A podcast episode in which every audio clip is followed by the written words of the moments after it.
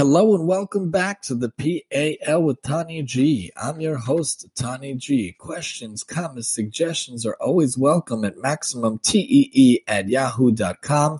Let's finish Chapter 3, Parag Gimel. We're in number 23, paragraph 23 rather, in Mishnah Chaf Gimel, here on Season 2 of the PAL, using Pirkei Avos Treasury. Rabbi Elazar ben Chisma Omer. Rabbi Elazar ben Chisma says, Kinin upis, the laws of bird offerings and the laws regarding the beginning of menstrual periods, hein gufe halachos, these are essential laws. Tukufos vigimatrios, astronomy and mathematics, parporosa chachma, are like seasonings to wisdom. So before we get into the comments, let's just finish up the chapter. Rabbi Chanan ben Kasha Omer. Rabbi Chanan ben Kasha says, the Holy One, blessed is He, wished to confer merit upon Israel. Therefore He gave Torah and mitzvahs in abundance. As it says, Hashem desired for the sake of Israel's righteousness that the Torah be made great and glorious. We finished another chapter, how wonderful, but let's look at the comments for a minute. Rabbi Elazar ben Chisma was a third-generation Tana. He studied primarily under Rabbi Gamliel and Rabbi Yeshua Yerayah and Chagiga, but also under Rabbi Akiva, Siva Yekaraba.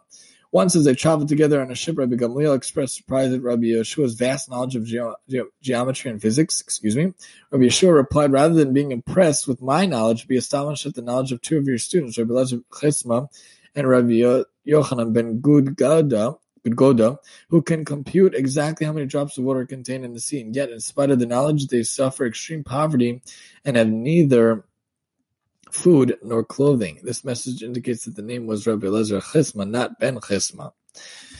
So let's see the other comments on this short but quick but nice Mishnah. The laws of bird offerings, the word Kinin, literally Ness, is the title of attracted at the end of the order of Kedushim. It consists only of Mishnah with no Gemara and deals with the laws of bird offerings. There are many complexities in these laws. They address, for example, what must be done if a bird designated for a voluntary offering and one designated for an obligatory offering were exchanged, or if a bird brought as a sin offering, khatas, and one brought as a burnt offering, Ola, were inadvertently switched.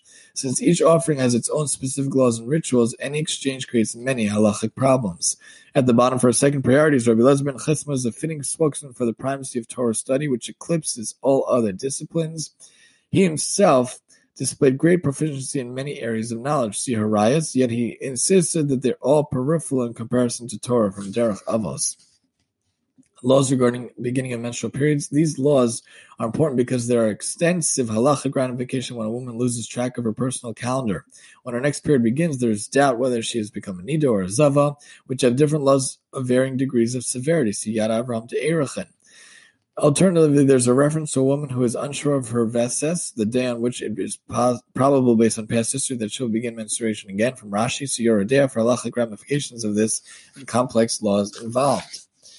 These are essential laws. These two types of laws are examples of mathematical computation that must be made in order to resolve a halachically doubtful situation. The Mishnah teaches that they are essential laws, and that their study is a true example of optimal Torah study, even though they address only situations of uncertainty, from Tosafot. In researching these areas, one will discover great depth and profundity. From Rashi, there are also prime examples of the study of the oral law, for which one is richly rewarded. Astronomy, study of the orbits and heavenly bodies and constellations. The word Tukufos is from the root Hakef, which means to go around. Alternatively, it refers to the ability to chart the quarterly equinoxes and solstices, from Rashi.